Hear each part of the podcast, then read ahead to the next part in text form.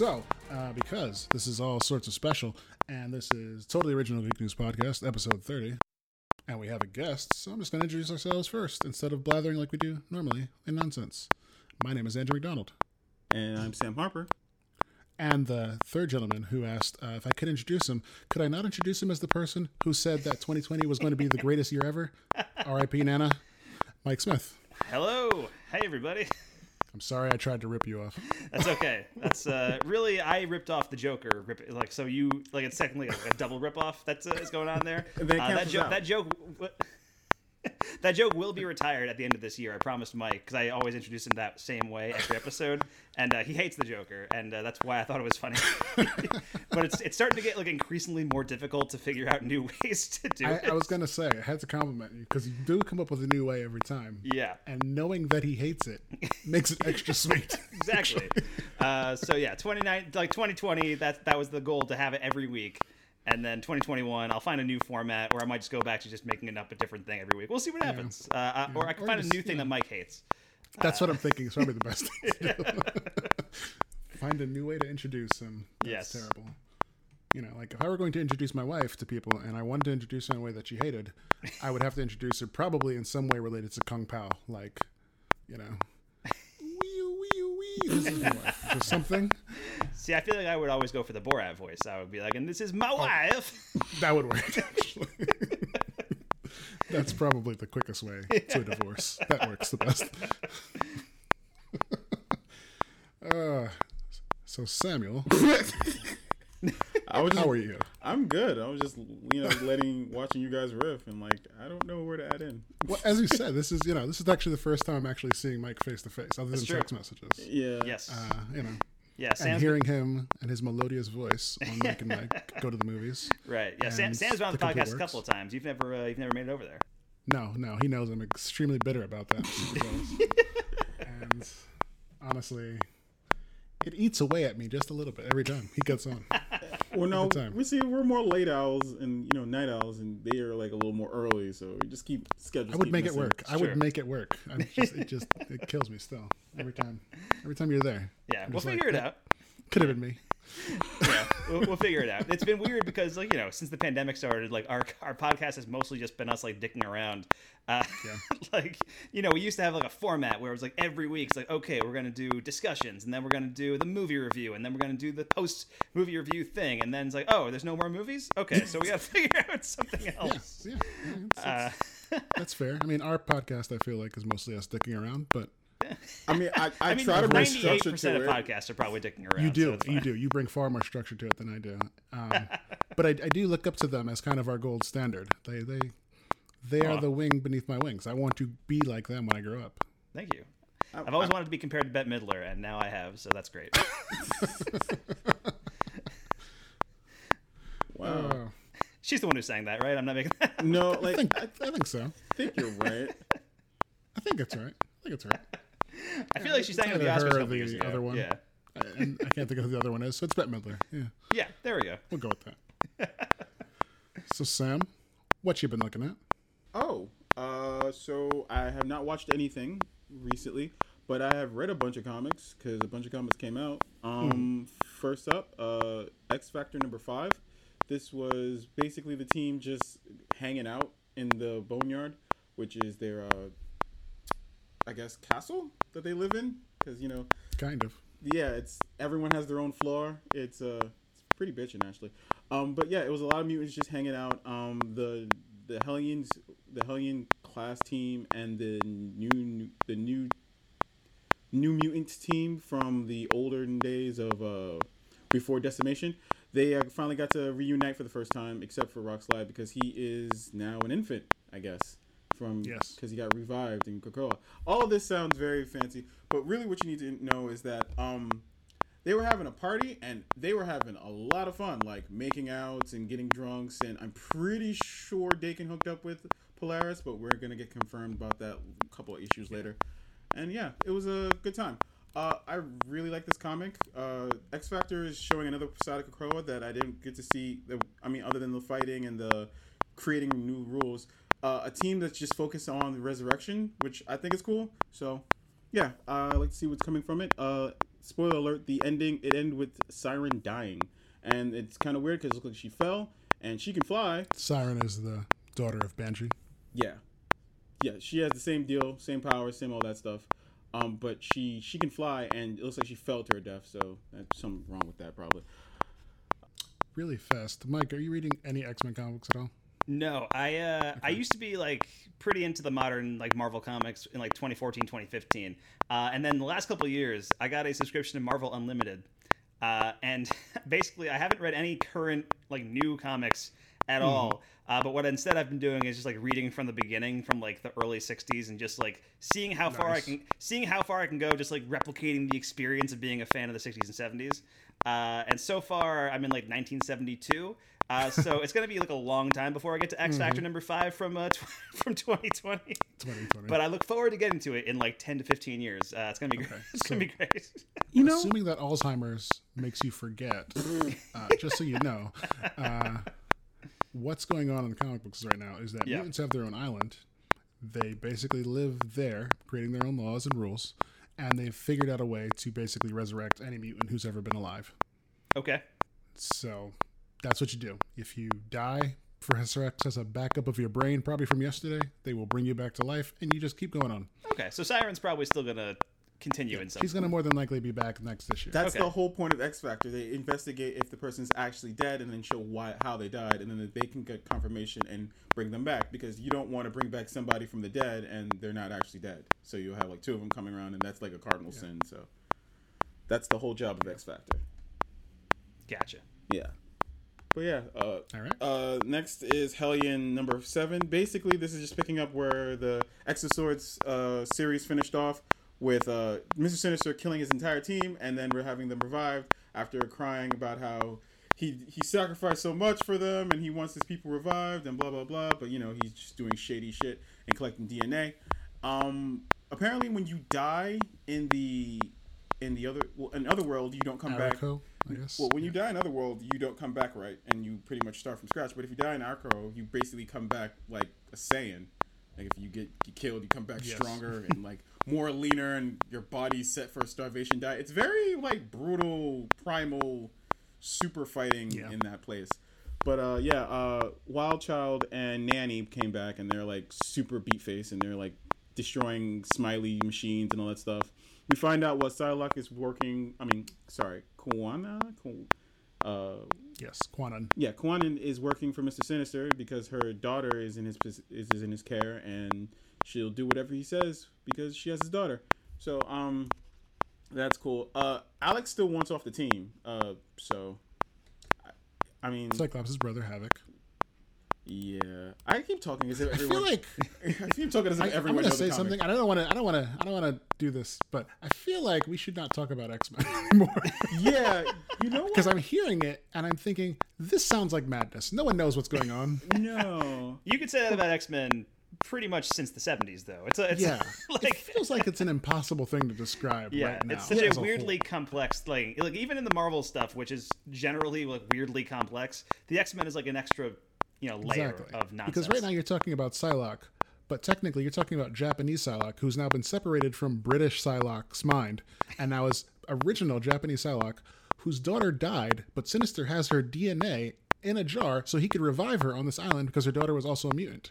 Because that happened in a side story where she was going to save her from another mutant who had taken her and was using her. See, see it's it Fallen sounds this is ridiculous. one to four. you said that sounds like the we- ravings of a madman. Is, is Yeah, I don't know. hearing we right can now. talk about X Men.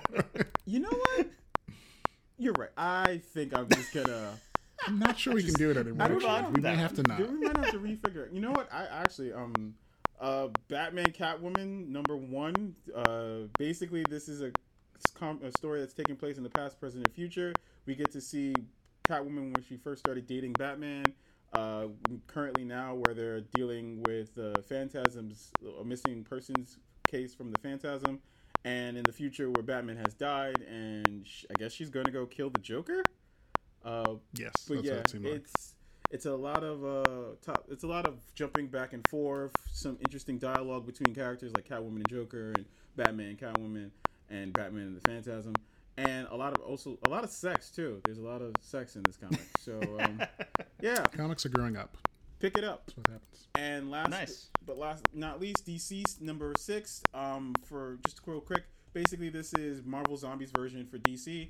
It's really freaking good. If you haven't read it, please read it and please read all the side stories because this is the first time I'm saying this. Every bit of this is good. Even every little side side story, Really? one offs, every, every bit of it is good. Tom Taylor knows what the hell he's doing. I Nice. ku- kudos. He's rising in my favorite list. Trust me. Um, this is the second to last issue. Uh, basically, we find out what uh, John Constantine's been planning this entire time, collecting all these magical items. He's gonna basically fight everyone with his superpowers. He's got Shazam's powers. He's got Fate's powers. He's got uh, who else's powers? He's got the sorry, He's got all the magic powers. all the magic powers. Pretty much all the major magic items he's got in possession of, and he's gonna go fight Trigon. Because Trigon's come to burn all the zombies off the planet because they're keeping him from getting some fresh, fresh souls. Oh, and don't forget, uh, meso androids are coming to kill everyone, and the, ev- all the good guys have just finally found a cure for the zombie virus. And also, don't forget, Darkseid is just became a zombie, and he's on all New Genesis, killing everything. And also, don't forget that Superman has zombie Superman has been sitting in the sun for five years, absorbing sun rays. So, all of this is gonna come to head probably soonish, or we're getting Right. a spinoff. Who knows? But yeah, I'm here for it. And Nice. Cool. that is what I've been looking at. Okay. Mine is going to be shorter Yeah, I figured. because now we've decided comic books are untenable to talk about. yeah. So I'm going to make it uh, definitely shorter, even though sadly it's still comic book related. Sure. Uh, so real fast, Daredevil 25 came out. Daredevil went to jail. Plain and simple. He got sloppy. He accidentally killed someone, and we've spent the last year watching him deal with police chasing him and other things. And now he's finally decided he deserves to go to jail. So he went to jail. He's gonna get to keep his mask on. And uh, Elektra, his girlfriend, tries to break him out. And he basically says, "Nope, you're a murderer. I gotta serve my time. I gotta do this." And now she wants to prove she's better than what he thinks of her. And so she has now become the new Daredevil in Hell's Kitchen. So Elektra is now Daredevil in the Marvel Comics. We'll see how that goes. Nice. And, where, That's- and where I'm at in Marvel Comics, Elektra hasn't even been introduced yet. So There you go. so she's not I, even a I got a solid 10 to 15 years before that. He's still in a yellow and red costume. Wow. No, he's, he's past Because that. He's blind past guy that. who that was it. that was early 60s. Now we're in early 70s. Uh, now at this point in 70s Daredevil comics, which I'm at, uh, Daredevil is in a relationship with Black Widow, uh, Oh, who is there you like go. who they kind of been fighting crime together, and then they just broke it off because. Uh, Matt Murdock and Karen Page like reunited and they realized they loved each other. Uh, but Karen Page is like a famous movie actress now, and then she leaves for LA, and so now Matt Murdock doesn't have Karen Page doesn't have Black Widow, but I think Black Widow is still like co-stars in the comics for like the next twenty issues or something that I'm reading. Uh, and then because she had like her own solo comic, and then like she was, and then that didn't work out, so she was in this. uh, and then I think after that, I don't, I don't know exactly what to do. I'm excited to find out what happened in 1970s Marvel. Comics. Okay. Sounds good. Daredevil has clearly been solid for about 50 years. yeah, Um, we got Mom's season eight or Mom season eight. That's uh, the Allison Janney. Um, now her name is slipping me. uh, Anna Faris. Anna Faris TV show from Chuck Lorre on CBS. Uh, Anna Faris has stepped out of that show, so now it's Has she basically really? she did season eight. She decided she wasn't going to return, so now it's basically all the characters, and Allison Janney pretty much has now become the lead. Isn't the whole plot of the show like Anna Faris like reuniting with her mom, which is Allison Janney? Mm-hmm, Okay. And now at this point in the show, Anna Faris's character has been going to college and she's attending law school, and so she has left to attend law school. She's left to go be the house bunny, and exactly. exactly. that's the spinoff. That's be the, House Bunny. Mom was a prequel to the House Bunny this whole time. Exactly. But so now it's Allison Janney's show, and honestly, it's uh still perfectly fine. Honestly, Yeah. Allison Janney is a hell of an actress. She carries pretty much anything she's put in to do, and this show has always been strangely dark to me because it's basically just a show about a bunch of alcoholics who've done drugs and robbed people and done things, trying to be better people now and not backslide into their habits. With Anna Faris's character typically being the one who backslides the most all the time. So, you know, it's an interesting show. It probably won't get more than a season or two more, but eh, you know, still fun. Nice. Yeah, that's actually it's been running. I didn't realize it was season eight. It's that's a lot longer than I thought it was running. Yeah, it's crazy. Yeah. It is a little nuts. And last but not least, uh, Fortnite, which has consumed my life. I stepped back into it for the Marvel season because they had a bunch of Marvel characters, and I thought, well, this will be a thing. And now I'm still playing. It was a thing. Um, you were right. It was a thing. we got to fight Galactus in the Fortnite universe. He tried to c- come and eat the universe, and we drove him back out. And now it, Fortnite is basically becoming the nexus for all things pop culture. Yeah. Because right now the whole thing is they've revealed that this whole island construct is called the Loop. And it seems like it's supposed to be basically Groundhog's Day for everyone playing it. That's why you always die and you come back and you jump out of the plane again. But in the same time, it's like the nexus for everything. So right now, The Mandalorian is in it because this season is all about the greatest hunters in history coming to help this main character in the Fortnite lore hide something back away so that no one gets out of the loop and they can find what they need to. So already the Mandalorian's there, and we've now had uh, Kratos revealed to also be a part of the season, Yeah. and supposedly the next person is going to be Master Chief from Halo because it's the greatest hunters in history. That's nuts. How do they? I mean, that's so that's so much licensing rights to get for all Yeah. these characters and all Exactly. like cross console and everything. Yeah. That's nuts. I mean, they've done deals with DC, they've done deals with Marvel, they've done deals now with Sony and Yeah. Do you you, know, do you think when Thor was playing Disney. Fortnite in Avengers Endgame, he was playing the Marvel version of Fortnite? Fortnite. He might have been playing him. He might have been playing himself. as Thor. That's why he started Yeah. playing Fortnite. Mm-hmm. somewhere in the back of his mind, he was like, "I remember when we went to the Fortnite world. I'm gonna play this game now." And that that was that was the whole thing. Yeah. But uh, so yeah, now it's it sucked me back in with this season. I was like, I don't care about Star Wars that much. I'm not gonna play. And then it's like, oh, Kratos and Master Chief might be in. And I was like, motherfucker, take my money. God damn it. So I'm playing. I'm, Yeah. I'm gonna play later tonight. I can guarantee it. nice. But that. Oh wait, no, wait. I'm sorry. There's three of us. Oh, yeah. What are you looking at, Mike? There is three of us. Holy shit. Uh, what have you seen this week? TV, movies, etc. Uh, yeah, briefly, I guess. Uh, just uh, I've, I've been trying to do a lot of a 2020 catch up on movies um, because even though it seems like, like I said before, there have been no movies in 2020. In actuality, there have been movies. But there just hasn't been theaters to show them. Uh, so there have been a lot of like really interesting independent and art house movies that have popped up on video on demand and streaming services and stuff. So like l- last month and this month, I'm like accelerating, like trying to watch everything I missed throughout the year because like I skipped a lot of them because they were like 20 bucks at the time or whatever and now a lot you can rent a lot of them for 5 or they're available on like for free on streaming. Uh, so yeah, just watching a couple of movies. Uh, the Assistant, which is on Hulu, is a, is a very good uh, independent movie directed by Kitty Green, uh, who which is about like this just uh, 20 something female assistant like the day in her life in like the uh, like a New York based film production company and kind of the seedy underbelly of uh, what that represents. You can probably guess. Uh, it's uh, it's pretty good. It's, it's very very good. One of my top ten movies of the year so far. It's good. Uh, there's also The Nest, uh, which is a video on demand movie starring Jude Law and Carrie Coon. Uh, from the director of Martha Marcy May Marlene, which was an incredible movie like nine years ago, and this it, like he took nine years to make a second movie, uh, and it's just about like a, it took about a couple in the '80s who uh, are struggling financially, and that's it, and it's great. Watch it. Uh, but my favorite thing that I saw that I've watched over the last like week or so was a Beastie Boys story, uh, which was the documentary on Apple TV Plus. Are you guys Beastie Boys fans by any chance? Uh, a little. Okay. yeah. Probably don't know them well enough, honestly. Uh, I'm a pretty big Beastie Boys fan, and I wanted to see this for a while because it premiered back in like April, but I didn't have Apple TV Plus back then, uh, and I didn't want to get it just to watch Beastie Boy, Beastie Boys story. uh, but now that I'm catching up on stuff, there are like at least a couple of movies on there that I five want. bucks a month. It, you're right. It is five bucks a month, but that's five bucks that I could spend on like a five dollar foot long at Subway. You know, that's. Uh, but yeah, now now they have a few movies like accumulated from over the year that I want to catch up on, and actually a TV show called Ted Lasso that I've heard is really good. Uh, but uh, Beastie Boys story is a documentary that's about the history of the Beastie Boys. It's Mike D and Ad Rock, uh, kind of doing this sort of live show, not like a performance like the Beastie Boys, but kind of just a live, like kind of going over the history of the band uh, at the King's Theater in uh, Brooklyn, New York and it is very very good mca died you know in 2012 and that was a very heartbreaking day for me and so a lot of it is a tribute to him. Uh, but it's about the origin of the band and how they rose to fame in the 80s like these party dudes and then they were like we hate that image. We want to re- we want to like reassess what this is and all that stuff. It's directed by spike jonze also uh, who was the director of you know her and being john malkovich. He hasn't made a movie since her which was seven years ago. Uh, and so it's cool to have him behind the camera again. He's actually also you hear his voice sometimes because he interacts with mike d and ad rock too which is pretty cool.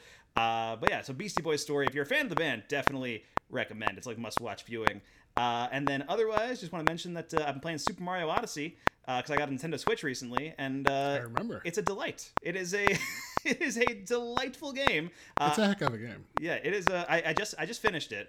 Like I just finished the main story of it, and then I was like, well, okay, now I can explore maybe uh, kind of you know do some other stuff and collect some more moons. Uh, and I ended the game with like you know 180 ish to 200 moons or whatever. There's so many damn moons in Uh, game. I assumed there was like 250 to 300 moons at but like total in the game, and then I looked it up online and there's like 880. I was like, well, there's no way I'm going to do all of that, but I can. my, my know, brain checked out. I finished the main story and I was like, this will never be done. Yeah, I, like, okay. uh, and it's weird because as soon as you finish the main story, you end at the Mushroom Kingdom, which is basically Peach's castle from Super Mario 64, which is awesome. Uh, and you're there, and you know there's a whole thing where it's like, oh, Peach disappeared. Where did she go? And you, I assumed that like, well, she must be somewhere on this planet. This is like the epilogue to the game. But in fact, like I looked it up on because I couldn't find her anywhere. And I looked it up online, and it turns out she is like on every other world except for that that one. but in order to get off this world, I need to get like 60 more moons, and I'm like, well okay, this is probably not gonna happen. But uh, but but it is really cool, and it's a really fun. It's it's really fun, like especially for people who have been a fan of Mario for a long time, because there's so many like deep cut references to you know other Mario games. I mean, there's the 2D side scrolling stuff, which is really great, uh, whereas like the pixelated Super Mario Bros. version. But there's a lot of Super Mario 64 references and all that stuff. So yeah, I had a blast playing Super Mario Odyssey. I thought it was super cool.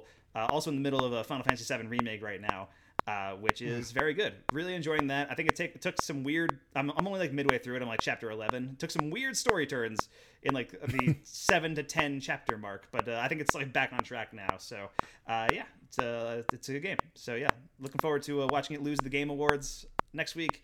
Uh, Who do you think is going to win it? I, I feel like Last of Us Part Two has got to has got to win that. I mean, based on kind of feel like it's going to be Ghost of Tsushima. Uh, that could be one too. I haven't played that yet, uh, and I, that's one that's like on my list, and I've been meaning to play for a while. Because basically, like 2020, as I mentioned on Mike and Mike Go to the Movies, is the year that Mike got back into games in a big way. Uh, and uh, so I haven't played a ton of games from this year because I've been catching up on a lot of stuff just from the past few years. Because like before 2020 and before the pandemic hit, I owned like you know four or five PS4 games. You know, I had like Spider Man and Kingdom Hearts 3 and Uncharted 4, and that was like, that's pretty much it. Uh, and so now I've like really you know expanded that collection uh, just kind of buying cheap versions of older games like the god Makes of war sense. game that came out and you know all that stuff. So i've been playing some stuff. I played last of us part 2 which i loved and tony hawk's pro skater 1 and 2 and you know all that stuff. I got the destroy All humans remake which is untouched so far. I haven't gotten a chance to play that yet but looking forward to it. And uh, hopefully you know in the near future ghost of tsushima miles morales spider-man crash bandicoot 4 that's all you know on the way. I want to play it but uh, yeah, until then, I but I think for the Game Awards, I feel like The Last of Us Part Two just felt like that was the one that everyone was talking about for so long, uh, and and it's also the only game of the nominees that I have played, so I so I am rooting for it. I think it's definitely uh, in the running, so yeah, we'll see. yeah, I think actually I do think Hades on the Switch could be a dark horse too. That seems like a really popular Yeah, one. I actually do think that's a dark horse as well. You're right. Yeah, Um, all right. Well, then I guess it's time to uh, go to the trailer park. all right. So first up, we have a new trailer for a new Netflix series called Lupin, and Lupin is basically the story of a master thief. What did we all think of this show? It's coming to Netflix in uh, what is it, January eighth. Um, I'll be honest, did not watch the trailer. Uh, Well, I think it looks lovely. It's uh, English dubbed, but um, yeah, the character looks like he's gonna be charming. He has the uh, whole gentleman thief um thing that you get from like Ocean's Eleven, but also like from Lupin cartoons. Like it, like I, I watched Lupin the Third a bunch. Um, the whole plot seems to be that he's gonna be trying. He's gonna be bidding on the diamonds that he has his crew steal in the background, while I guess somehow getting revenge for his grandfather, for his uh father who was arrested Father, yeah. for a crime he didn't commit. So uh, there's a lot of stuff that's going to be the in like a lot of storylines are probably going to come together in some one big like oh it was this con the entire time ha ha ha now I have the diamond and you're in jail ha ha ha but you know basically. Uh, as it says, inspired by the adventures of Arsène Lupin, uh, gentleman thief Assane Diop sets out to avenge his father for an injustice inflicted by a wealthy family. So yeah, I mean, it looks like it was Netflix shot in France, uh, French dialogue, and then dubbed over into English, okay. with the dubbing seeming uh, nebulous in this trailer for sure. Like it's it's it's kung fu Chinese kung fu bad. Like yeah Yeah. Why wouldn't they just uh, subtitle it? Do you think that feels that feels like the more I mean, natural? I assume it probably is, but Okay. you know, I, I guess they they wanted to cater to everyone, Um, uh, the, the the the regular and the dumb American. Fair enough. Doesn't read subtitles. dumb American here. I gotta tell you, unless I'm really, really into it, I'm probably not gonna watch a new movie if it's not like like if I have to read subtitles. I'm like, I don't even like subtitles in my anime. Like I just like it's, I'll wait till it's dubbed. It's fine. What are you? Yeah. What are you? See, I, I I have no problem with subtitles. Uh, If it's in English, I won't put subtitles on because that feels weird. Uh, but obviously, because I watch I think like a lot of art house foreign films, so I got used to it over time. Uh, I have, I have a weird thing where I need to have subtitles on in video games uh, for whatever reason. Yeah. I get that. uh, like you know, I, I think especially because in games like you're moving around a lot and you you you know, can't concentrate on everything going on at once. So if a character says something and I missed it, like I want to be able to like see it on the bottom of the screen so I know like what they said. Um, especially because like a lot of like recent games over the last ten years, I've done a thing where it's like you know a character will start talking, but if you move away from them, you won't hear them as much. Uh, Yep. which is great. That's like you know realistic, but also like I want to hear what they're saying. I can't hear them now. yeah, I think I'm camp subtitle. I think I have subtitles on now for everything. I just leave them on. Like, Really? English, foreign films. It's like video games. It's just like no, this is the simplest way to hear everything. And if the sound goes up or down, I, I still know what was said. No, why would I? Why Right. would I not have subtitles now? you know, it's just the thing. yeah. I'm gonna make you watch some Korean dramas, Sam. I mean, you've been now revealed Some your real weakness. weird You're shit. gonna watch them. yeah. No, well, I mean, you've been trying, so you know, have I'm just fun gonna with make that. you. The next time you come to my house, I'm just gonna be like, "Hey, we're gonna do some work," and then it's gonna be like, "Nope, The work is we're just Korean. gonna sit here for the next four hours and watch a drama." You could be getting me to watch the IT crowd, and you're deciding you're gonna use Korean, use this for Korean dramas just because subtitles.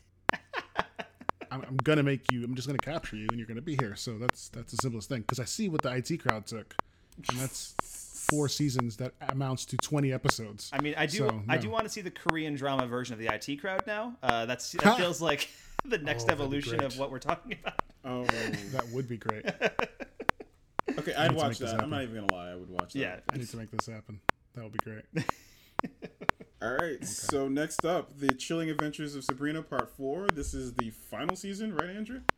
It is the final season, You want to take Was this? this a which plan? is surprising because Yeah. it seems like a very popular show. Yeah, was this a planned final season? I feel like Netflix like announced that and everybody was kind of shocked that uh, they were canceling it. Yeah, that's the thing. It it it does seem like Netflix decided that they were gonna pull the trigger and cancel this, and yeah, everyone did seem shocked because the show the show was solid. I mean, it's it's a pretty good show. I, I know I heard Melissa Joan Hart uh, on Steve. Well, I'm gonna call him Steve Urkel on Jaleel White's podcast uh, lament the fact that she did not get to direct an episode of this show because she wanted yeah. to. Because Now that's what she does nowadays. She she directs, but It's wild. I, wa- I once burst into a room at Comic Con uh, early before a uh, panel that I was going to had started, and Melissa Joan Hart was in the room. oh. like, like she was just like standing there like with her publicist or something, and I was like, "Oh, sorry." I left. sorry, so Melissa in Joan Hart. pretend like you belong. Yeah. Yeah. Honestly, uh, but before we talk about this, the story of her getting Sabrina the Teenage Witch is kind of amazing. Oh yeah. Like she talks about it, and it's basically her mother decided we need to get something that'll be your next pilot, uh, your next vehicle to act in. And she went to like Archie Comics and was like, "We like this comic book. What would it be to get the rights for this?" And Archie was like, "We'll give it to you for a dollar." But just to uh, sum it up then very quickly, uh, Melissa Joan Hart's mother went to Archie Comics, got the rights to Archie for one dollar. I'm sorry, to uh, to Sabrina the Teenage Witch for one dollar Yeah. and then had six months to make something of it. And so she shot a pilot movie, took it to various places, and then Viacom bought it and was like, "Yeah, we'll make a TV show." And that's how Sabrina the Teenage Witch came out. That's pretty wild. Yeah, Right. apparently she has a baller mother. Yeah. There you go. But yeah, needless is a Sabrina the Teenage Witch: The Chilling Adventures of Sabrina uh, on Netflix has been super popular, super dark, super crazy. Uh, I mean, there's a Sabrina Morningstar who lives in hell. There's two versions of her. Um, it, it's a crazy show, and now it basically looks like this last season is going to deal with them fighting Eldritch gods and like Cthulhu monsters. Nice. Uh, Did they ever did they ever cross over with Riverdale at any point? Because that feels like the natural thing they should have done. I feel like before this show started, she may have had one episode in Oh, really? Riverdale. The Okay. same actress as Sabrina, and that might have been it. But yeah, it, it yeah. I mean, I think it actually is supposed to take, take place in the same world, technically, Okay. but not quite. Yeah, maybe not. Maybe not the show's ending. They can just like throw Sabrina under Riverdale as like a main cast member. Exactly. Because Riverdale's like fucking. I, I. I watched the first season of Riverdale, and that show's fucking wild and weird. uh, and I haven't seen any of it since. But I wouldn't be surprised if it introduced like weird magic and shit like that. Uh, so yeah, I could see I could see Sabrina fitting right in with the world's Riverdale. Cleveland Brown And it Sam, right you- back in. Yep. And you and I have talked about this, Sam. Where like Archie is like their comic books are doing crazy stuff nowadays. honestly. Yeah, like like a whole bunch of different like crossover episodes. like zombie comics, Yeah. like Va- I did- Vampironica. I did. Re- I mean, this is a while ago. I did read like Afterlife with Archie a while ago, which was really That- good. That's actually like shockingly good. yeah, Uh, there was also um, uh, Harley Quinn and Poison Ivy go to Riverdale. yeah. Riverdale. They did a crossover. they also did uh, Red Sonja and Vampirella That's amazing. crossed over That's with Betty and Veronica. I know- I know And in, the like- Predator was there. Yeah, I know in like the 80s or 90s there was like Archie meets the Punisher, and that was like the Yeah. thing they did. That's a big one. That was a big one. yeah. There was some criminal who looked just like Archie, and the Punisher was there to find him. yeah, It's wild. yeah. They've done like crossovers with like the Predator and all kinds of stuff recently. It's it's a wild comic. And Jughead the werewolf, who's like eating citizens. Yeah. Right. But yeah, The Chilling Adventures of Sabrina returns for part four. Its final season, December 31st on Netflix. All right. So what's next, Sam? Uh, next is time topics. All right. Uh, so, uh, time topics. This is where we basically go through various different topics that we thought were interesting from the web, and we try to get through them in 10 minutes. So, I will start the timer, and then we will begin. Uh, Mike, Okay. since you are new here, you will start first. I'll read the first story. Oh boy. Yes. Uh, Hold on. Th- uh, three, two, one, go. okay. First topic is that uh, Hailee Steinfeld spotted and confirmed to be playing Kate Bishop uh, in the upcoming Hawkeye TV show on Disney Plus. Uh, which is, uh, I think that's good casting. That's very cool.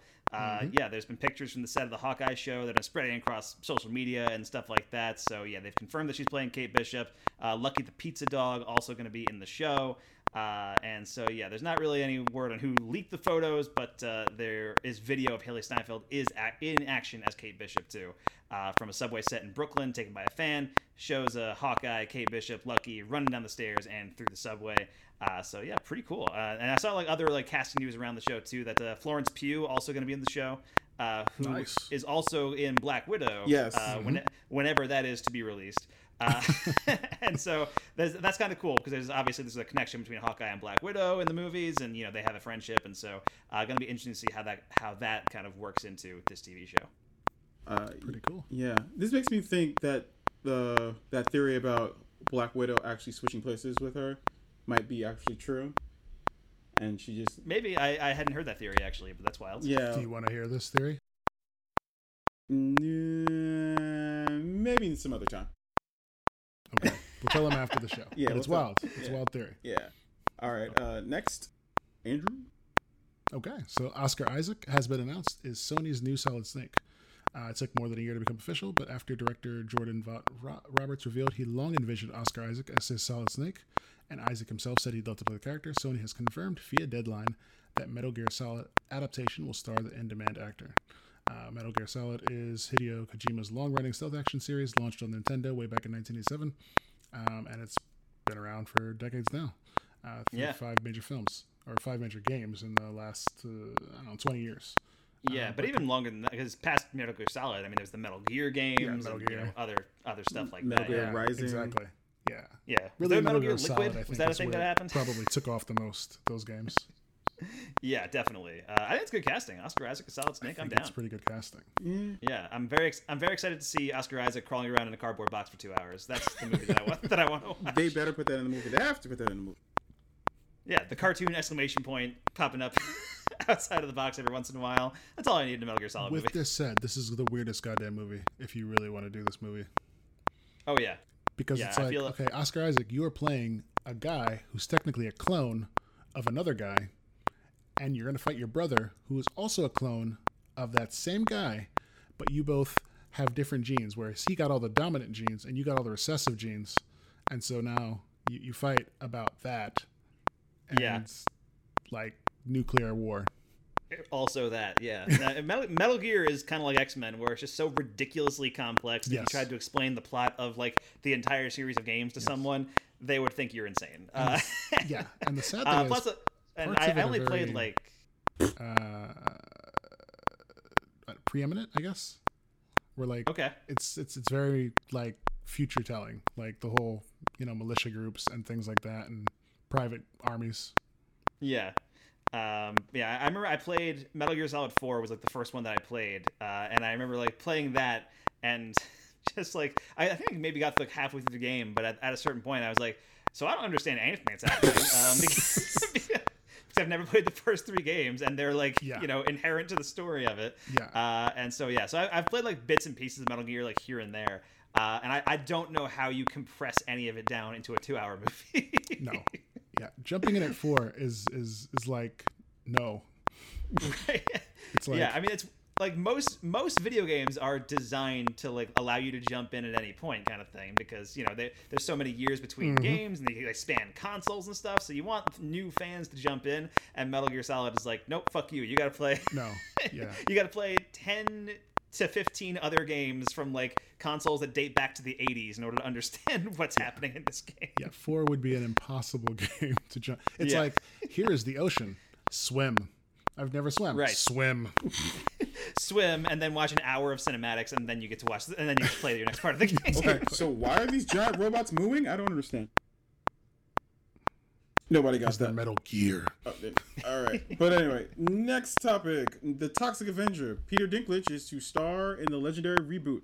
So, because 2020 is showing us that everything is a repeat, a reboot, a, a sequel, or a remake, uh, we're bringing back the Toxic Avenger. Um, this movie, there you go yeah, movie came out in 1984. It starred, uh, based off a, uh, sorry, when struggling every day, every man is pushed to the, in a vat of toxic waste. He is transformed into a mutant freak who must go uh, from shunned outcast to underground uh, underdog hero as he races to save his son, his friends, and his community from forces of corruption and greed.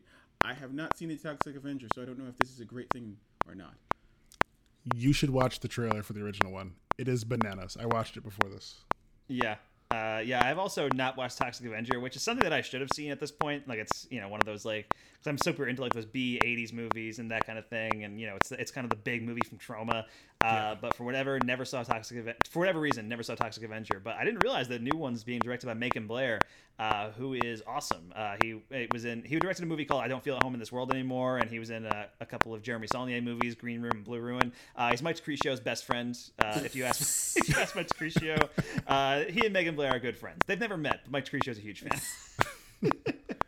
I, I did see some of Green Room, and okay, yeah, that's Yeah. my type of scary movie. Yeah, this is a. Yeah, I remember watching the cartoon as a kid. That's what I remember. The Toxic Crusader, because I guess Avenger was probably too uh, gritty for kids. yeah, back back in a time where you could do kids cartoons based on R-rated movies. Yeah, like there was a RoboCop cartoon, there was a was a Rambo RoboCop cartoon. You're right. There was I think the one I remember the most is Bigfoot the Monster Truck cartoon, nice. where Bigfoot actually had an AI and could drive around and do things. That sounds amazing. This was Uh, the 80s. yes, indeed. It was Yeah, all like coming out dream. with uh, Peter Dinklage. Yeah, Yes, yeah. Peter I Dinklage. don't Peter know who the heck he's playing in that. Can't even imagine. I, I, would- I would guess he's the Toxic Avenger, right? Yes. I don't know, man. Toxic Aven- I mean, Toxic Avenger was like supposed to be like when he becomes it, like you know, six feet tall and like hulking human being who beat up drug dealers and stop the Right. pimps. Well, this is the '80s, but you know, all those things. Yeah. Seriously, you got go watch this trailer after this. This trailer Yeah. is the most '80s thing ever. It's like women flirting with him only to embarrass him. Fat guys who are like criminals getting rub downs in massage parlors. Like people at public pools making fun of a guy because he's scrawny. And then like they throw him in a tutu and he ends up falling into toxic waste.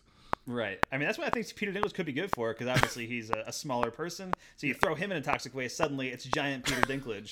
I guess you Uh, could. You could like like that. in Infinity War, he was the, the big guy in Infinity War, right? So This is true. Uh, that kind of thing. Yeah. yeah, you could do that. All right, All right. Yeah. Uh, coming soon. All right. Yeah. Uh, YouTube to ask commenters to rethink posting if their message seems offensive.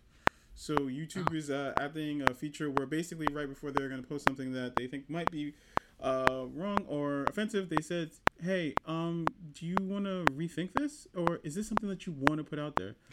Uh, Uh, this will do nothing. People will Yes. keep. absolutely not. People will keep They're- doing this. They will backspace and make it more vile, actually, just to piss everyone extra Yeah. off. But uh, I see what they're trying to do. You know, make the internet a nicer place. But um, Because they made it internet the horrible place. yeah, I mean, you started it, so like whatever. I mean, just Right. Maybe don't post this. It makes you sound like a dick. no, I'm gonna post it. Ignore. Yeah, it's try. It's like trying to put toothpaste back in a toothpaste tube. You know, it's like once you once you allow the internet to be a terrible place, there's no there's no like going back. You know, there's no like you know going back to civility in the YouTube comments. There never was civility in the YouTube comments. That's kind of built into it. Yeah, exactly. It's sort of the whole point. It's a feature. Uh, yeah. All right. Uh, next. I think Mike could take the next one. Yeah. Should I take the next Yes. one? Uh, yeah, David Prowse died. R.I.P. All right. Uh, David Prowse, who was the uh, the guy who was in the Darth Vader suit in the original Star Wars trilogy, uh, which not everybody realizes because everybody just assumes, well, James Earl Jones played Darth Vader, uh, and yes, he was the voice of Darth Vader. Uh, but David Prowse was the guy who was actually on set, like actually there, like filming the movies uh, with the other actors. Uh, and so David Prowse, 85 years old, uh, I believe, right? And yeah, he was super tall. He was a British heavyweight lift, uh, heavyweight weightlifting champion. Uh, and you know, he kind of did a, a couple other things. He was also in Clockwork Orange, uh, in a very memorable role, Frankenstein left. movies. we get through what five of the 15 stories that we that we had. Now with that attitude, Uh, keep going, but- boy. yeah, Clockwork Orange, Doctor Who, Frankenstein, David Prowse. Uh, he was really great, and uh, you know they talked about kind of the history of him playing Darth Vader, and uh, George Lucas actually gave him the choice to play either Darth Vader or Ten. Chewbacca, uh, and he said, "Well, I don't want to be in a giant furry suit, so I'm so I'm not going to do that. Uh, three months in a gorilla skin, no, thank you very much," is uh, is what he said. And that turned into Uh, 30 years. Yeah, which is uh, pretty wild. And so then, then he became Darth Vader, and uh, yeah, so R.I.P. again, David Prowse. That was a very sad news story the other day. All right. And that was the the timer. So we're just basically going to do a final spin and get all these last bits off with uh just quick one liners. So next one, uh Elliot Page. So uh Elliot Page has come out, uh, the former Juno actor has come out as trans and non-binary. Uh, they use Yep. uh, he, him, and they, them pronouns to describe them as transgender and non-binary, meaning that his gender is identity is neither man nor woman. So uh, came out in a post. Hi friends, I want to share with you. I am trans, and my pronouns are he and them, and my name is Elliot. I feel lucky to be writing this, to be here, to have arrived in a place in my life. I feel overwhelmed in gratitude and incredible to the for the incredible people that have supported me along this journey. I cannot begin to express how remarkable remarkable it feels to finally love who I am enough to pursue my authentic self. I've been endlessly inspired to by so many in my trans community. Thank you for this coverage and your generosity and ceaseless wonder work at making this world a more inclusive, compassionate place. I will offer whatever support I can and continue to strive to be more loving and equal society. Next, uh, Netflix uh, reportedly is discussing a second season of Queen's Gambit because they can't just let something live uh, well enough and alone. It was popular. It was. They could just leave it at that and be done. Uh, next, you know, one and done. It's there's nothing wrong with just having one season and just being done with it. Uh, next, If that were the case, Dwayne Johnson would not be trying to get Margot Robbie into the Fast and Furious contest because everyone who works with Margot Robbie wants to get her into something. So Yeah, there you go. this is true. She's great and uh, makes sense. Uh, I, it, the Rock has been like working all of his friends into the Fast and Furious movies recently, with uh, Ryan Reynolds and Kevin Hart popping up in the last uh, in Hobbs and Shaw. So yeah, that I mean, makes it's sense. The Rock's secret plan to work Vin Diesel out of it. So that's why. This is true. Actually, Margot Robbie is replacing Vin Diesel in uh, Fast and Furious Nine. You heard it here first. Don't. Uh, Merriam-Webster's word of the year is pandemic because Makes sense. Yeah. that's what we dealt with. Yep. Yep. uh, so there's that. Uh, Daredevil fans urging the MCU to uh, revive the show on Nef- uh, from Netflix now that the rights have reverted back to Marvel Studios. So they want like a new Disney Plus show starring Charlie Cox. Uh, probably won't happen, but you never know. All right. Uh, Black Spider-Man Panther. needs a lawyer. So I mean, he does. So let's put him in as that at least. Um, That's true. I could I could see him coming back in Spider-Man Three in some capacity, but there's also weird Netflix rights that they have to work with and all that stuff now. yeah, Okay, uh, Black Panther store Letitia Wright uh, angers fans with anti-vax tweets. Basically, she retweeted an anti-vaxxer video uh, that also had some transphobic and climate denial, um, com- uh, climate denialist content. whoa, triple threat. Yeah, I'm just she just batting a thousand, showing that she's actually not the smartest person in the Marvel universe. So, shit. Uh, Shuri, we don't do that here. Sure, we don't. All right, next, uh, Obama deems Drake good enough to play him in the, uh, in his biopic if it ever comes out, and um, why? Because he was wheelchair Jimmy first. That's why. Oh my god! Yeah. My girlfriend's actually been watching a lot of Degrassi recently, and uh, Really? yeah. So I've seen I've seen I've seen a bit of Drake on my TV. There you go. Uh, as a result, Exactly. Before he was Drake, he was wheelchair Jimmy. This is true. He was Jimmy. Never forget your roots. Never forget your roots. All right. Uh, and last, a mysterious desert monolith disappears th- uh, after reappearing a week ago, for and no one knowing where the fuck it came from or how it got there. So, you know, end times or somebody was doing something stupid. And I don't know if you wanted to add, but the monolith appeared in the desert, then it disappeared, then it reappeared in Romania, then it disappeared, Yep. and now it's reappeared in California. Yep. I didn't Uh, know so that part. Probably different monoliths, but Yes. you never know. Yes, the same exact type of monolith has appeared in three places across the world. So Yeah. it's probably due to disappear again and appear somewhere else. So we'll see how that goes. I feel like it is just like a like yeah, I'm. It could be end times, sure. It's I prob- mean- it's probably like some guys around the world like playing a prank. I think we're forgetting about the thread earlier in the year where the uh, the the existence of aliens was admitted to by the U.S. government, That's true. Yes. and we all kind of brushed past least it. you. I think they like when all the pandemic stuff started to hit the uh, the government like released UFO videos Yeah. and they were like, okay, uh, you're all distracted. You're not going to care about Yeah, this exactly. right now. But now we're getting to the end of the year, and it's like, remember that thing we mentioned earlier in the book? Eh, it's coming back. the writers were planting the seeds the Mm-hmm. whole time. Oh man! Imagine if we get the cure and then we just get invaded by aliens. Well, that's the thing that'll bring Earth together, and then we'll beat the aliens with a coronavirus because you know they won't have immunities to it either. Yeah, there you go. It's going to be independ- Independence Day, but with uh, diseases. Exactly. Uh, So will find a way. yes. Yeah, War of the, actually, that is War of the Worlds. Right. That's what. And that all started in New Jersey. So there you go. yes, it's all coming together. It's all coming together. This is a wacky episode. All right, so main co- uh, closing, Main topic time. main topic time. Uh, Warner Brothers is sending all of its 2020 slot uh, slated movies to HBO Max and theaters at the same time. Yeah, this is the reason you guys have me on the podcast. Yeah, This is the reason because you the are the reason. movie guy, and we want to know. What the hell?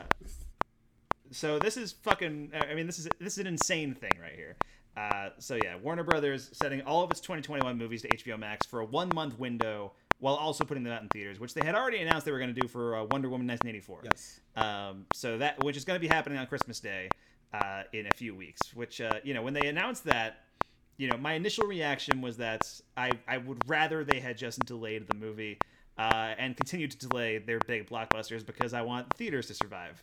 Uh, because uh, I mean, maybe it's a relatively selfish thing, but I spend most of my time at the movie theater when there's not a pandemic going around, uh, and and so you know, I I, I don't want to not be able to go to the theater anymore. Uh, so uh, I, I think this is a pretty insane move on their part. Basically, every major movie that WB is putting out uh, or uh, every movie they're putting out really for 2021 is going to be on HBO Max and in theaters, uh, and that includes movies like uh, the Suicide Squad, the James Gunn version, which I'm very excited about, uh, Dune, Godzilla vs Kong, a new reboot of Mortal Kombat, uh, the new Space Jam movie, Tom and Jerry, The Conjuring 3, uh, and The Many Saints of Newark, The Sopranos prequel, and the movie I'm most excited about, which is The Matrix 4.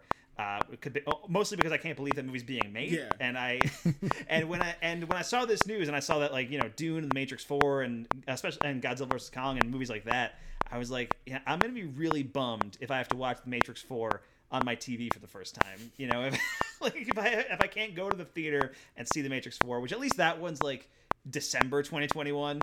You know, uh, right now at least. still so some time. the- there's time. Maybe there will be a vaccine by then, and I'll have be able to got, get it, and I'll still be able to watch it in theaters. Because again, it's HBO Max and theaters at the same time. Uh, but this is an insane move, kind of unprecedented, and it's going to be really, really interesting to see how other studios react to it. Because, uh, like, basically, from what I've been seeing, uh, the other studios uh, knew that WB was going to be announcing something big. They didn't know it was going to be this big. Like, they didn't know that all of their movies were going to be dropping on HBO Max. Uh, theatrical chains like Regal and AMC, they didn't know about this. Yeah. Uh, like they, they had worked out a deal with Wonder Woman. Like they knew they were going to do Wonder Woman, and they had worked out a deal. And then WB just kind of threw this out there and be like, "We're doing this," uh, which is nuts. Uh, and it is like, you know, I think in the short term, it like it, it's a good move and a bad move because, yes, I agree that like people shouldn't be going to the theater right now. You know, obviously with the coronavirus raging and numbers rising, it's just not a safe place to be at the moment. Uh, but I would rather just delay the movies. Like I'm willing to wait. There's plenty of movies to watch in the meantime, uh, even if people don't realize it. You know, I mean, there's you know a hundred years of movies to watch in the meantime. Catch up on your film history, uh, or something. Watch your Korean dramas. Uh, there but, you go. But uh, but yeah, so I, I think this move is you know it's a, a sort of a hedging of the bets thing, and I think it's a huge move towards the future of streaming stuff. Uh, especially just with HBO Max, like kind of being a new platform, kind of trying to compete with Netflix and Disney Plus and all this stuff. This is a huge, huge move for that uh, because Warner Brothers owns HBO Max, and you're gonna. And I think they haven't announced this yet. I don't know that they're going to do this, but I, I would guess that Disney will do a similar thing for Disney Plus um, because they tried to do you know the premium access thing with Mulan, where you uh, they put the live action Mulan mm-hmm. out there on Disney Plus for thirty bucks, uh, and it sounded like it underperformed, uh, which I think you know if Mulan had come out in theaters, I think it would have made eh, under normal circumstances, I think it would have made a billion dollars easy. I think people were excited about it, uh, and it's a live action Disney remake, and they always make a ton of money uh, for the most part, except for Dumbo. Um, but, but, yeah, no one saw Dumbo. No, I, I, saw Dumbo, but no one else. Did. Okay, you saw. Uh, it's okay. It's not very good. Um, but yeah, but so I think Mulan would have made a lot of money in theaters, but because it was thirty bucks in Disney Plus, and you had to like have been subscribed to Disney Plus and then also have to pay thirty dollars on top of that to watch this movie, uh, I think people were kind of against that, and uh, so now now I think that they're realizing that it's better to just throw it on the streaming service. You'll get new subscribers uh, who will probably stick around for at least a little while, uh, and it's a money losing thing for them in the short term, but I think in the long term, I think that's what they're kind of looking at here. I think so. Now, Sam, I feel like you are the opposite side of the fence on this. Uh, so, um, well, I was, and then I actually read an article this morning, and now I don't know if I'm so sure. So, cause like you know me, I am for just give it to my face, putting it to my face. I just want to. I never want to leave my house. I want to be in a little box. They're gonna like put the little VR goggles. I'll live in the VR world. Forget all the my physical world. Forget this meat space bullshit. I have a better life than there. But um, uh, I, but I'm just you know dropping the jokes aside. I always thought streaming was gonna be this was gonna happen. I was saying this from like the beginning of the pandemic. We're just gonna get movies put on the streaming, or at least a thirty second, a thirty day delay, where just basically movie comes out in theaters, thirty days later it comes out on VOD or comes out on the streaming yeah. service, whatever. Yeah, which is what's been happening now. Like with uh, with theaters having been reopened, you'll see like Freaky, which just came out last month in theaters, uh, is now on video on demand. Yeah, which is good. I like this. This, I mean, anything that's like that's enough for the theaters to actually get a cut while still keeping it there. And that's what I figured it was just going to be. I didn't think they were going to drop it the same day because I just thought that just that would actually kill theaters. Um, but here we are with that. The thing I didn't think about was I didn't think this would be bad for HBO Max itself. And I was reading this article. Uh, I think it was from uh, Poly- uh, Polygon, Polygon. I think. Yeah, where basically yeah. they were saying how HBO Max isn't actually doing as well as they, uh, investors thought. They're not making as many subscriptions, and they don't, uh, they're not bringing as much money as they thought they would. And this might have actually just been a panicked response to this stuff because you know they're not making money in the movies. They're not making money in, in the studios because they're not being able yeah. to put movies out in theaters. But they're not also making money with the HBO Max as much as they want to. So they're trying to bring as many people as they can to to HBO Max so they can like get uh the subscriptions up and no one is going to want to cancel if they know another movie is coming just in a couple months so just keep that 15 dollars things the thing is is that a lot of the subscription people are uh, going at a deficit like netflix is like under like 15 14 billion dollars in, in oh yeah, Netflix has been Netflix has not made a profit in years. I don't know how they're still operating. take all the revenue and still and still spending hundreds of millions of dollars on you know movies and TV almost stuff. billions, I think, if anything. Yeah, yeah, they're at billions now. They just take all their revenue and just invest it in more content because people want more content and they're afraid that if they run out of it, people will stop subscribing, which they probably will because of the way it's been made. Uh, HBO Max is going to be. I feel as though what's going to happen is they're going to put out all this stuff and we're gonna stay subscribed. But then next year we're gonna want more, and we're gonna want this to keep happening. And if it doesn't keep happening, they're either gonna stop subscribing, or they're not gonna, or they're gonna completely cut off, or they're gonna just subscribe like spotty. So they're gonna keep having to make movies, and they're not gonna like. It takes just just a B level movie is gonna take a hundred million dollars to to to put together they're not gonna have the the fifteen million the fifteen dollars they're charging isn't gonna cover the spread. So like, Yeah.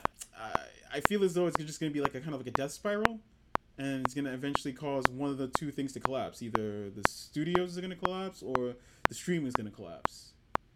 But Yeah, which the studio, I mean, the studios mostly own the streaming services because you have Warner Brothers owning HBO Max, you have Disney owning Disney Plus, uh, and you know every studio kind of has their own thing now. Where like Paramount uh, has CBS All Access, which they're changing to Paramount Plus, and you know all. Which is gonna fail. It's like nobody, like nobody wanted CBS All Access. Nobody wants Paramount Plus. Uh, but, but you know, they, so they all have their own streaming services, uh, and they're all trying to get a piece of that pie, I guess. Uh, but the thing is, like the theatrical industry, like you know, even though it has been sort of on a downward trend for many, many years, uh, that's still a situation where you put out a movie uh, and it can make a billion dollars, and that's a lot of money, uh, you know, for a studio. Even you know, you put out like a Marvel movie, it's like a guaranteed billion dollar hit for Disney, basically. Uh, and you, you so and you know, it's like 2019, uh, Disney had you know Avengers Endgame, which was the highest grossing movie ever, made almost three billion dollars. They had Rise of Skywalker, which you know made like a little over a billion, and they had Frozen two, and they had Toy Story four. They had like five or six movies that made over a billion dollars, uh, and that's a ridiculous amount of money and way more than they're going to make via Disney Plus subscriptions. You know, uh, e- Absolutely. even if it's like e- at least in the short term, at least in the short term, you know, if if like everybody who subscribes to Disney Plus stays subscribed to Disney Plus for you know a couple of years then maybe that like adds up but you're not getting that like quick windfall of cash that you would be getting if you're just putting out a new star wars or a new marvel movie in theaters. Uh, and so and if this is going to be like the way of the future if this is like how it's going to work because I, because I also think this is a move where you once you start putting like big release movies uh, at home and in theaters at the same time uh, if you stop doing that people are going to be furious. Yes, uh, that's what I'm saying.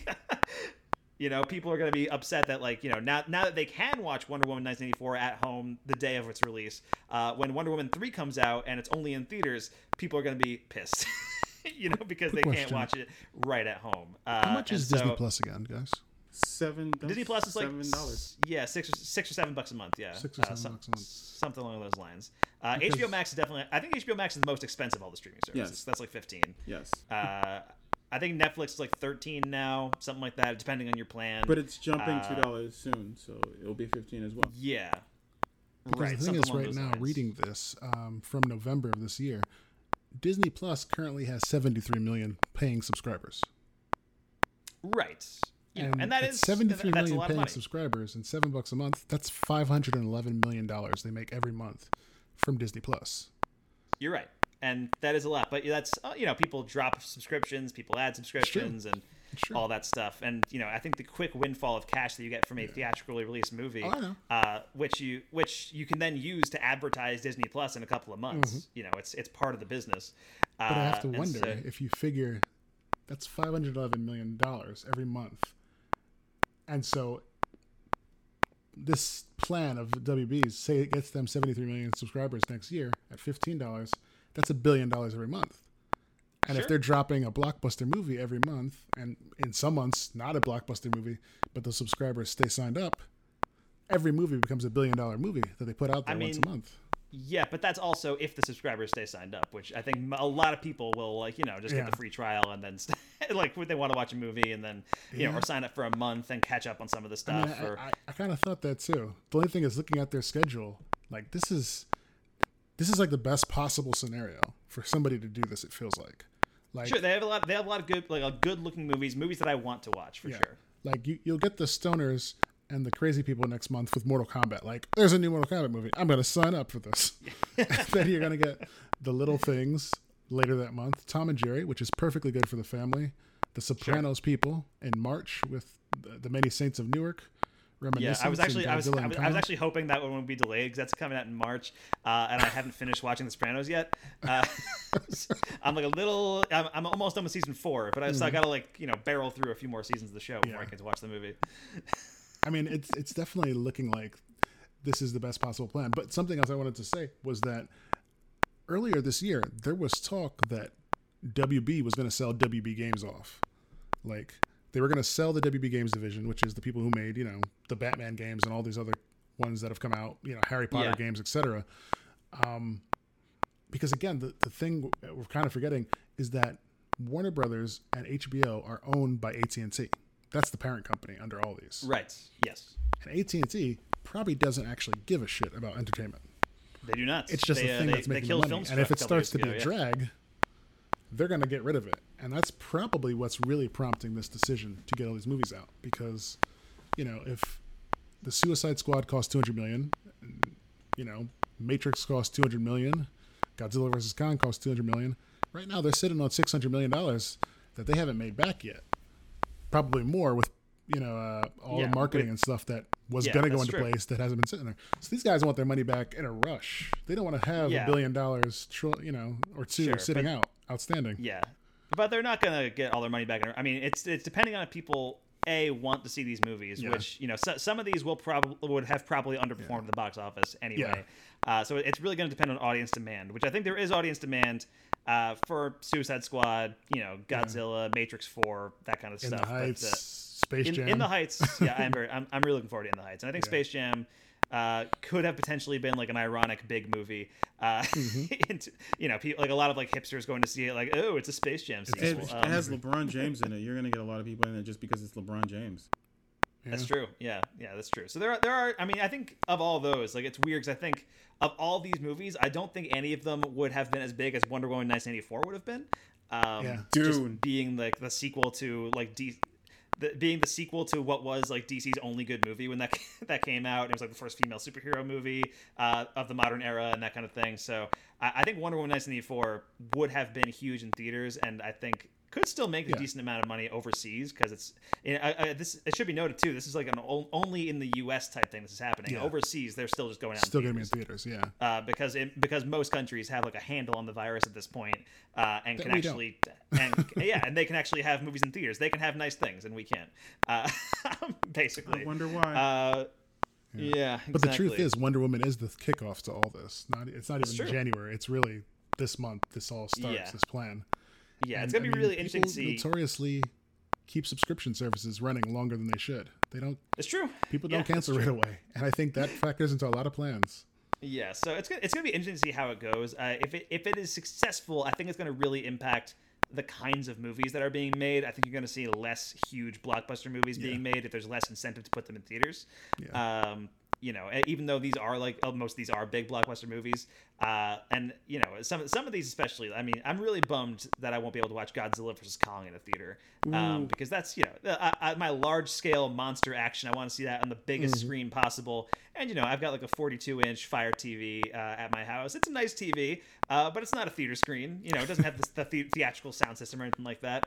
Uh, so you know, so a, a lot of these movies, like I want to see like on the biggest screen possible, and uh, obviously won't be able to do that. So yeah, I, I would rather they had delayed them, but uh, but I think it is going to be interesting if it is successful in a few years. Like, will we still be getting you know three or four Marvel movies a year, uh, or will there be more of a pivot to like you know just kind of making like the cheaper Marvel Disney Plus TV shows and keeping the brand alive, but kind of, and maybe putting out like one or two movies a year uh, or something like that. Uh, you know, who and it also is like if everything just goes directly to streaming, then it's like, well, what's the point of making Marvel movies and TV shows at the same time? True. Like, you know, you make you're making Black Widow and you're making WandaVision, but like, what separates Black Widow from WandaVision if they're both being released in Disney Plus? It's all an event. Yeah. Yeah, exactly. Yeah, Uh, like, and, and and if everything is an event, then nothing is. You know, it's the it's the buddy it's the buddy from the Incredibles uh, scenario. Mm-hmm. If everyone's super, no one will be. One last thing I did see looking into this story, um, I did see rumors supposedly that Disney is going to make some announcement this coming week on December 10th. Really? Okay. I mean, I wouldn't be surprised. There may be yeah. a response to this. I saw rumors that Disney's making an announcement soon, and that this announcement by Warner Brothers actually kind of lit a fire at Disney. Like, holy shit, what are we doing?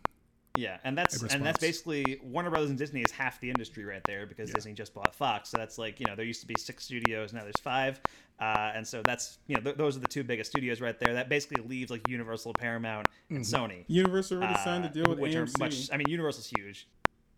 Oh, sorry. The What's that? Universal already signed a deal with AMC and uh, Cine, Cinema. Yeah. Like, I, if anything, they kicked it off because of trolls. Exactly. So they're Uh, yeah, yeah. they have direct release. So any movie they release will Right. release 30, 30 days after on streaming and VOD. They already Yeah. What? yeah, they've, they've they've been doing that, and I think I think Freaky is one of their movies, which just came out in VOD, uh, and that kind of thing. So yeah, it's it's it is a thing with AMC. So a- AMC gets a cut basically of mo- of the profits from Universal's video on demand uh, sales, uh, which is cool. It's a cool thing for theaters, uh, but it's probably not going to be enough to save them. And realistically, I I could see the big chains going bankrupt within the next few months. Um, Yeah. and and possibly and possibly being bought by Amazon, Disney, Yep. You know, Netflix, and that kind of thing. And then theaters will survive, but they're going to be in a very different form than what they are. And now you're going to have to go to like the Disney theater to go watch the Marvel movie and pay like you know a bigger price to watch it, uh, and that kind of thing. So. Yeah, I don't know. I, I think it's a bleak future. I think it's going to be like mega corporate, like the- theatrical chains, and then like the small indie art house movie theaters that are kind of just struggling to survive.